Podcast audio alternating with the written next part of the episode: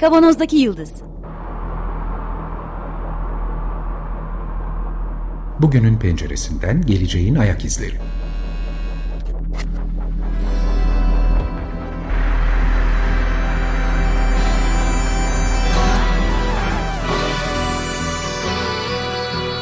Hazırlayan ve sunanlar İsmail Başöz, Haluk Levent, Mustafa Yılmazer ve Fethiye Erbil.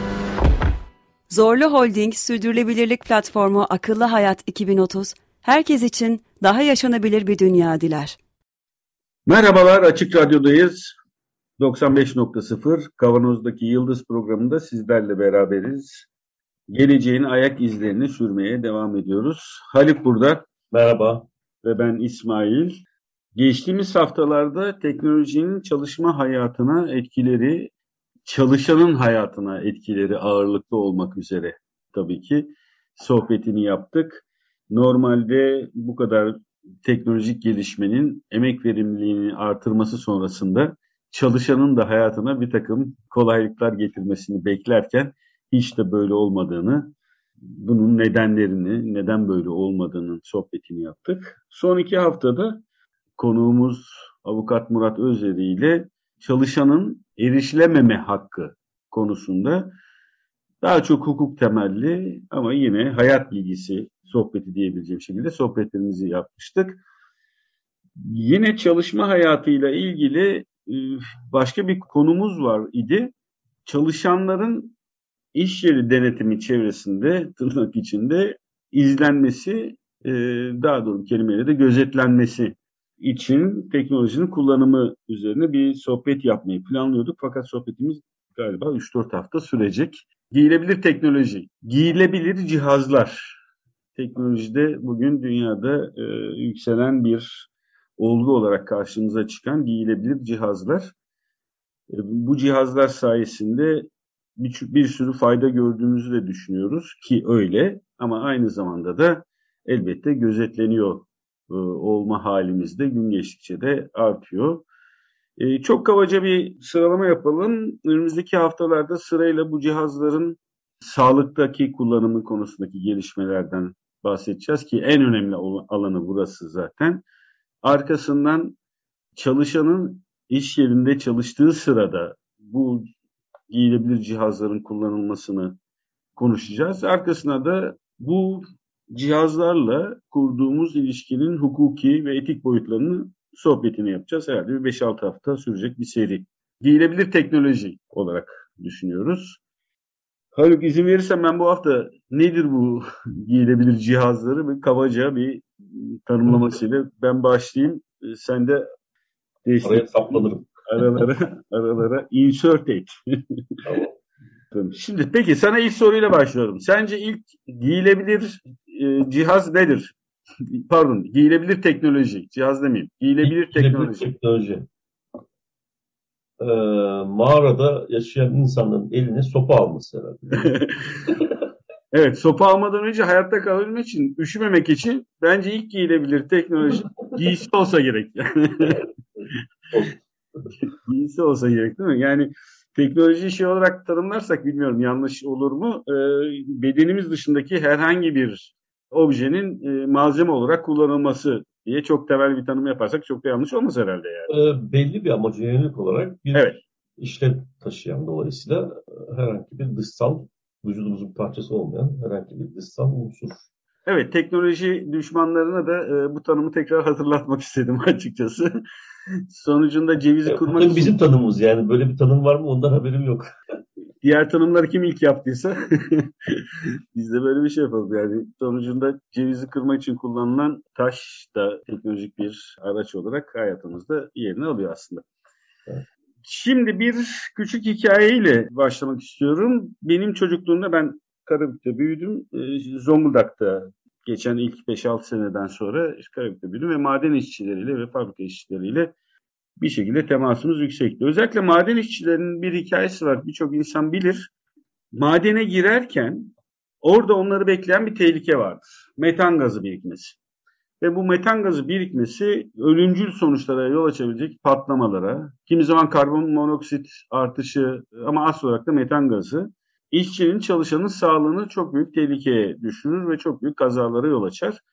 Yıllar önce bundan 40 yıl önceye kadar aslında yıllar önce de demeyelim 40 yıl önceye kadar o çalışan fabrikanın müdürünün odasındaki içinde kanarya olan kanarya kafeslerini alıp madene, galeriye, çalıştıkları bölgeye kadar onunla gidiyorlarmış. Ee, eğer kanarya ötmeye ya da yaşamaya devam ederse metan gazı olmadığını görüyorlarmış ve çalışmaya devam ediyorlar. Ama e, elbette kanaryalar ölerek bu haberi verebiliyorlar. Bir çeşit sensör olarak düşünelim.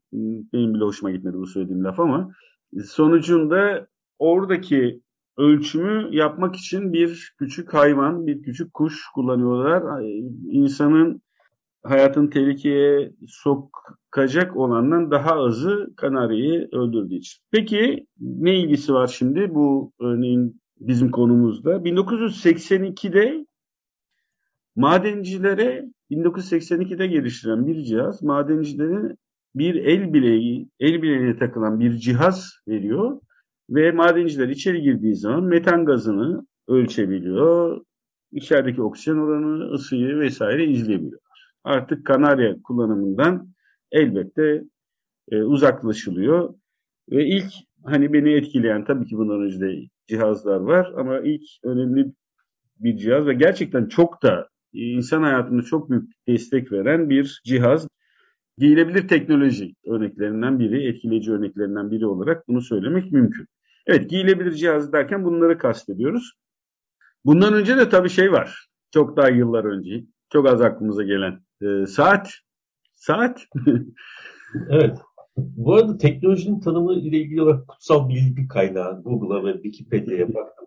E, çok uzak değil bizim yaptığımız, e, el yordamıyla yaptığımız tanım. Teknoloji diyor, doğal kaynakların basit bir araç olarak insanlar tarafından kullanılmasıyla başladı. Tekerleğin icadı bir teknoloji ben e, kendi tanımıma bedenimiz dışındaki herhangi bir evet. malzemenin kullanılması diye. Teknoloji insanların ihtiyaç ve isteklerini karşılamak üzere hedefe ulaşmak için kullanılan çevreyi geliştiren, değiştiren, hatta dönüştüren bilgi, beceri, yöntem ve süreçlerin tamamı olarak tanımlanıyor. Bu da genelde. Eh çok da uzak bir şeyden bahsetmiyorsunuz. Üç sene sonra bu tanımı yaptık ya bu programda. Evet. High-tech çalışıyorduk ondan. Peki saat diyordum. Giyilebilir e, teknoloji cihazlarından bir e, en bilinen örnek tabii ki e, önce cepte taşınan daha sonra el bileğine takılan saat. Bu örneklerden bir tanesi. Ve bir de son zamanlarda çok iyi bildiğimiz e, birçok insanın kullandığı işte ne bileyim telefonundaki adım sayar diyelim ki bu arada mobil cihazları tabii Türkiye'de ben giyilebilir cihaz olarak mutlaka kullan şey adlandırmak gerektiğini düşünüyorum. Çünkü hiçbir yerde pocket phone diye geçmiyor değil mi? Pocket phone diye geçiyor. Cep telefonu diye adlandırılan bir yer yok. Bizde cep Üniversal telefon diye geçiyor. Bütün dillerde bizde cep. Mobile, mobil ya da üniversal diye geçiyor. Bizde cep telefonu. Demek ki bu bizim için giyilebilir bir cihaz. E şimdi bunların arasında bir kendimce bir sınıflama yaptım. Açıkçası bunu mutlaka birileri yapmıştır ama ben bir yerden e, görmedim. Eğer bir eksiklik olursa da sonraki e, programlarda düzeltiriz. Biraz önce saydığım ilk iki örnekte yani bir sensör var elimizde ya da yanımızda ve ortamın sıcaklığını, oradaki gazı ya da her neyse o cihazdaki sensör onu topluyor.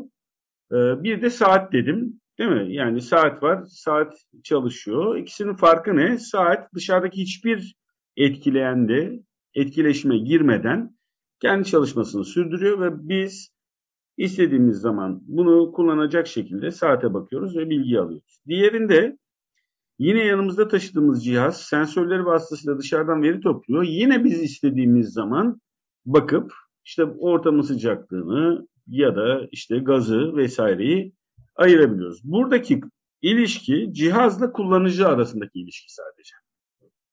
Burada gerek sensörle alınan veri gerekse saatten gelen veri sadece benim kullanıma yani kullanıcının isteğiyle ve onun bilgisiyle değerlendirilen, onun deneyimiyle, tecrübesiyle değerlendirilen bir kullanım sunuyor bize. Şimdi zaman içerisinde yıllar geçtikten sonra bakın bu biraz önce verdiğim örneği 1982 dedim. 1982'de bir el bilekliğiyle madencilerin girdiği madendeki metan gazını ölçmesi söz konusu olmuş 82.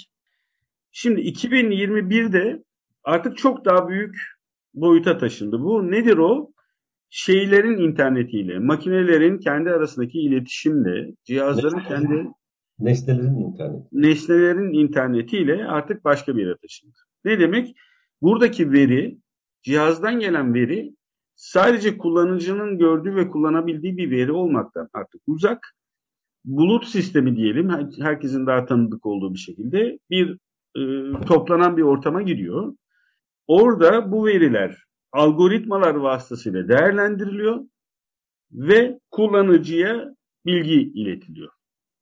Bu araya artık başka bir kullanıcı girmiş oluyor. Kullanıcıyı yönlendirebilecek başka bir teknolojik yapı girmiş oluyor. İlk ikisiyle bunun arasındaki, bu sonuncusunun arasındaki fark çok radikal bir fark, çok önemli bir fark. Çünkü burada hani kötü bir şey de demiyorum. E, çünkü sadece benim gördüğüm e, veriyi değil, bir sürü veri orada toplanıyor ve o işte yapay zeka, öğrenen makineler de yardımıyla daha geniş, daha sağlıklı veriler, sağlıklı analizler yapılabiliyor bu veriler. Fakat ortada benim kontrolümün dışında, kullanıcının kontrolü dışında gelişen bir süreç var. Yine benim kendi hayatımdan bir örnek vermek istiyorum.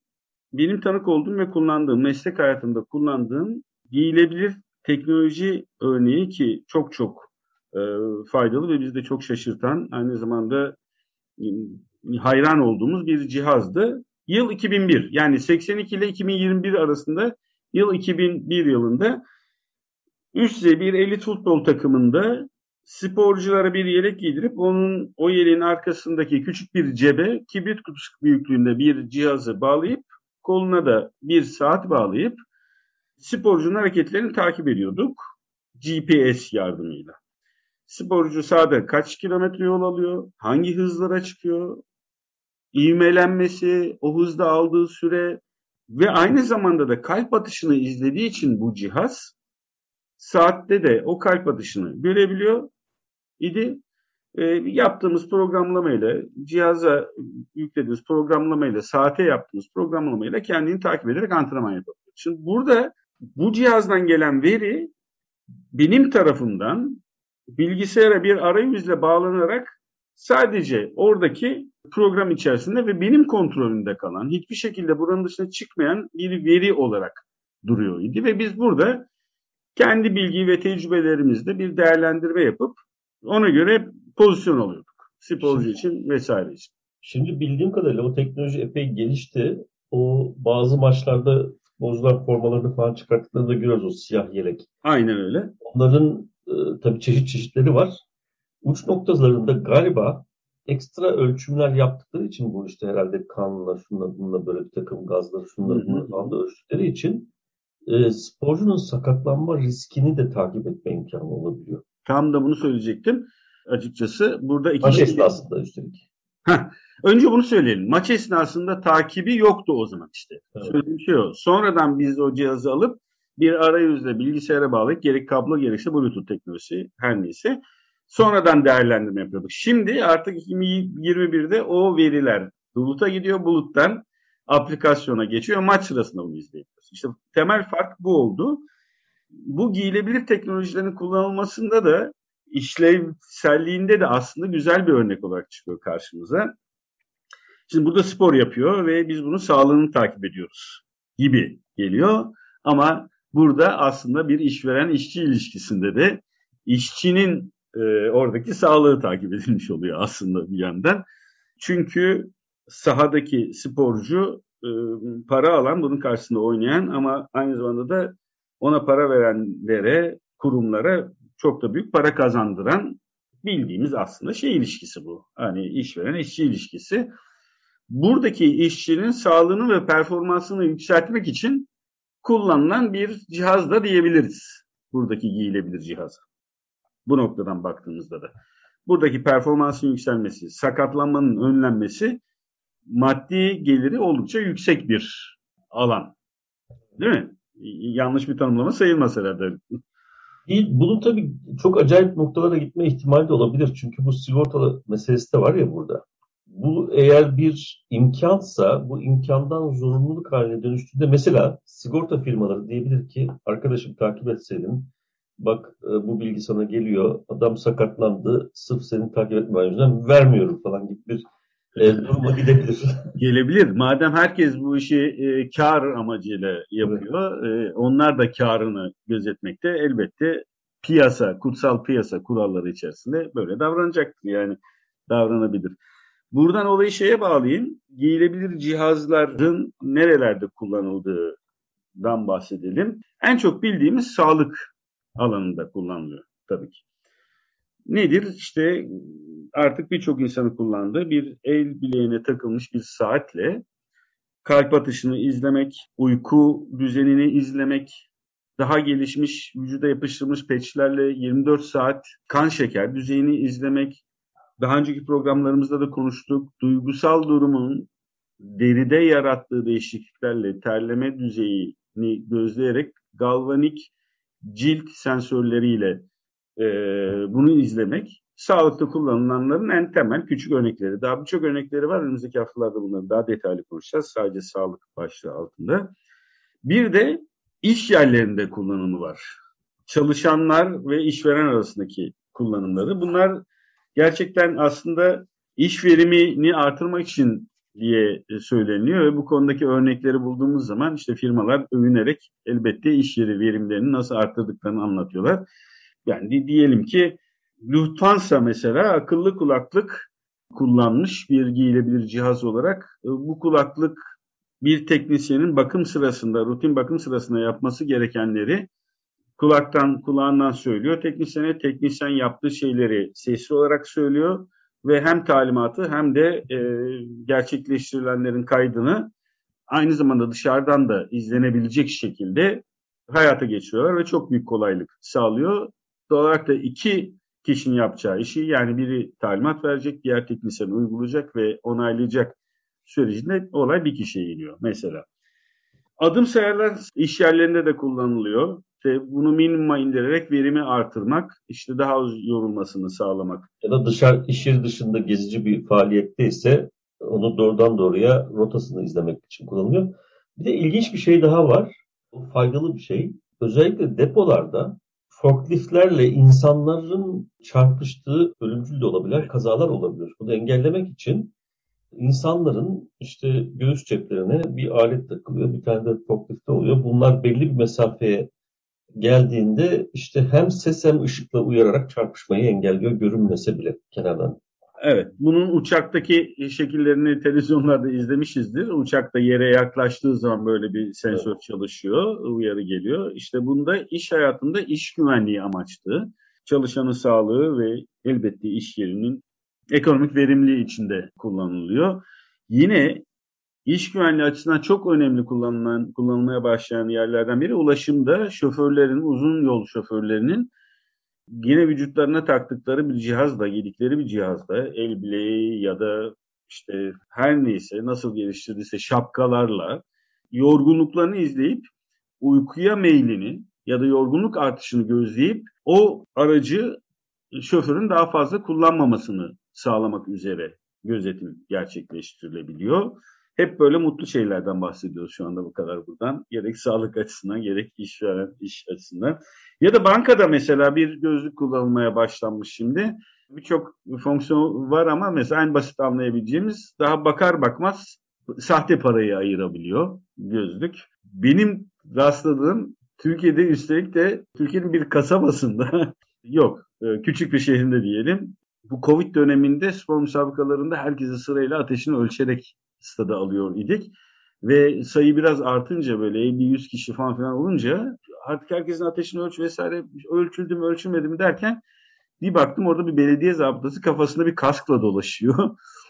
Kaskın önündeki camın kenarında baktığı her kişinin ateşini ölçen, gösteren bir e, kask yapılmıştı.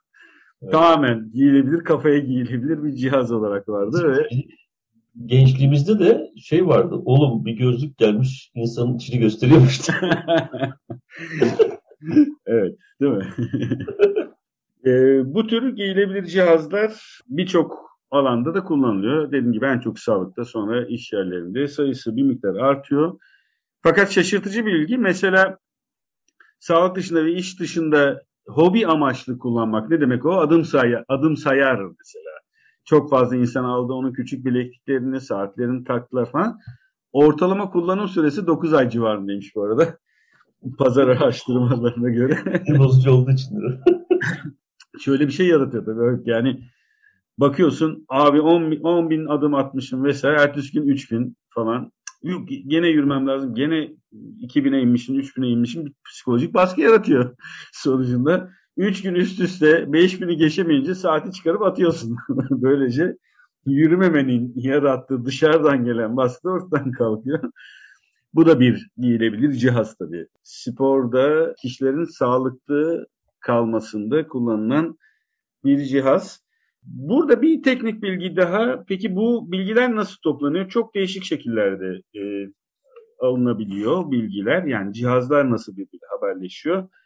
İşte radyo frekansı tanıma, manyetik alan etkilerini izleyerek, ultra geniş band, ultrason, sonar, bluetooth, GPS, lazer gibi e, yine teknolojinin diğer ürünlerini kullanarak gerçekleştiriliyor. Ha, elektrik akımı, işte ciltteki temasta izlenen çıktılar buradan geliyor.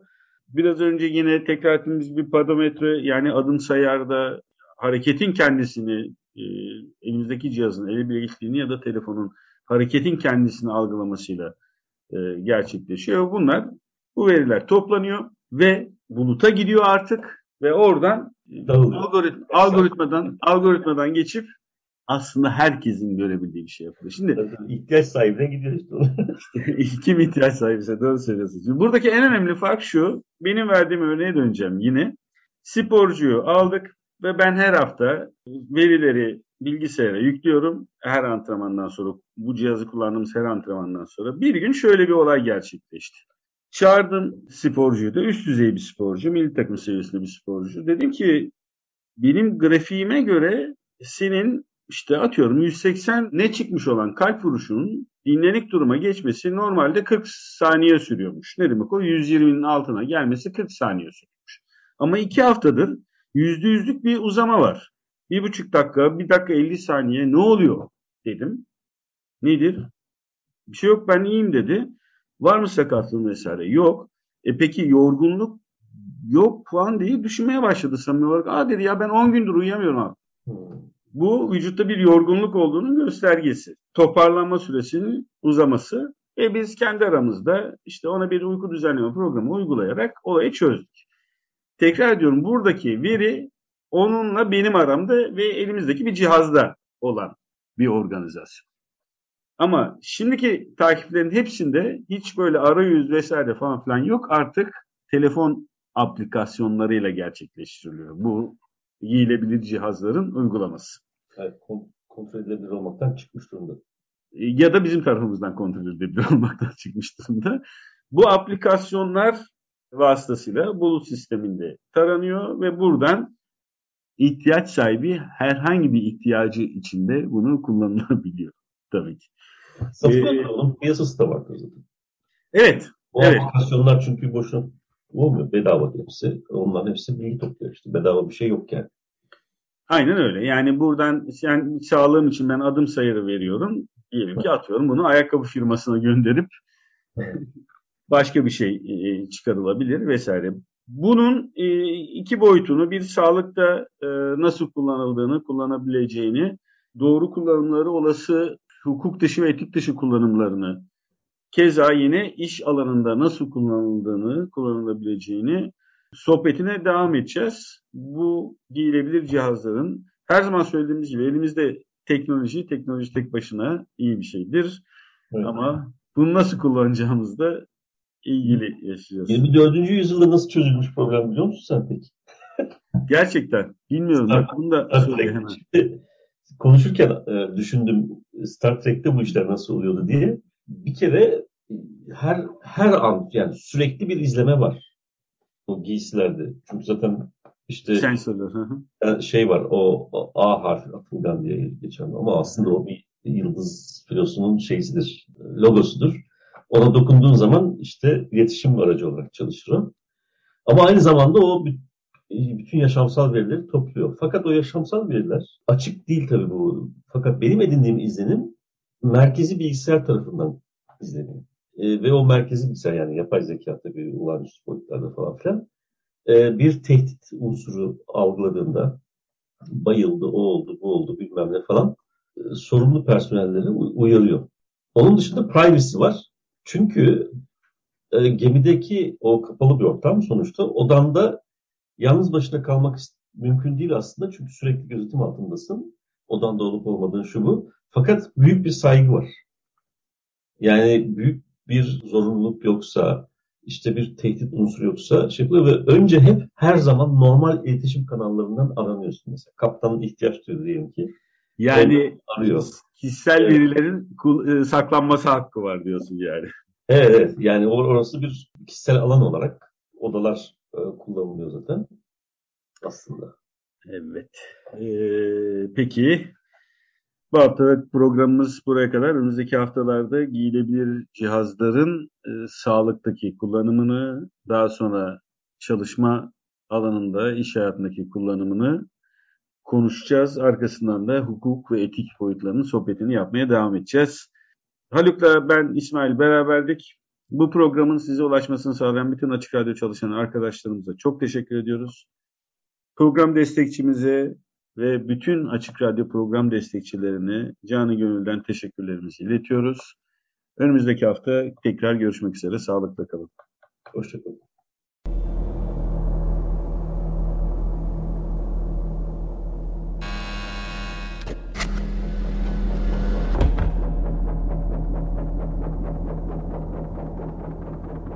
Kavanozdaki Yıldız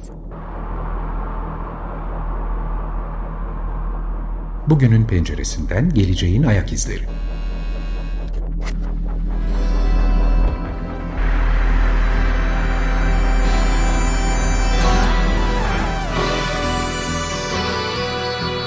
Hazırlayan ve sunanlar İsmail Başöz, Haluk Levent, Mustafa Yılmazer ve Fethiye Erbil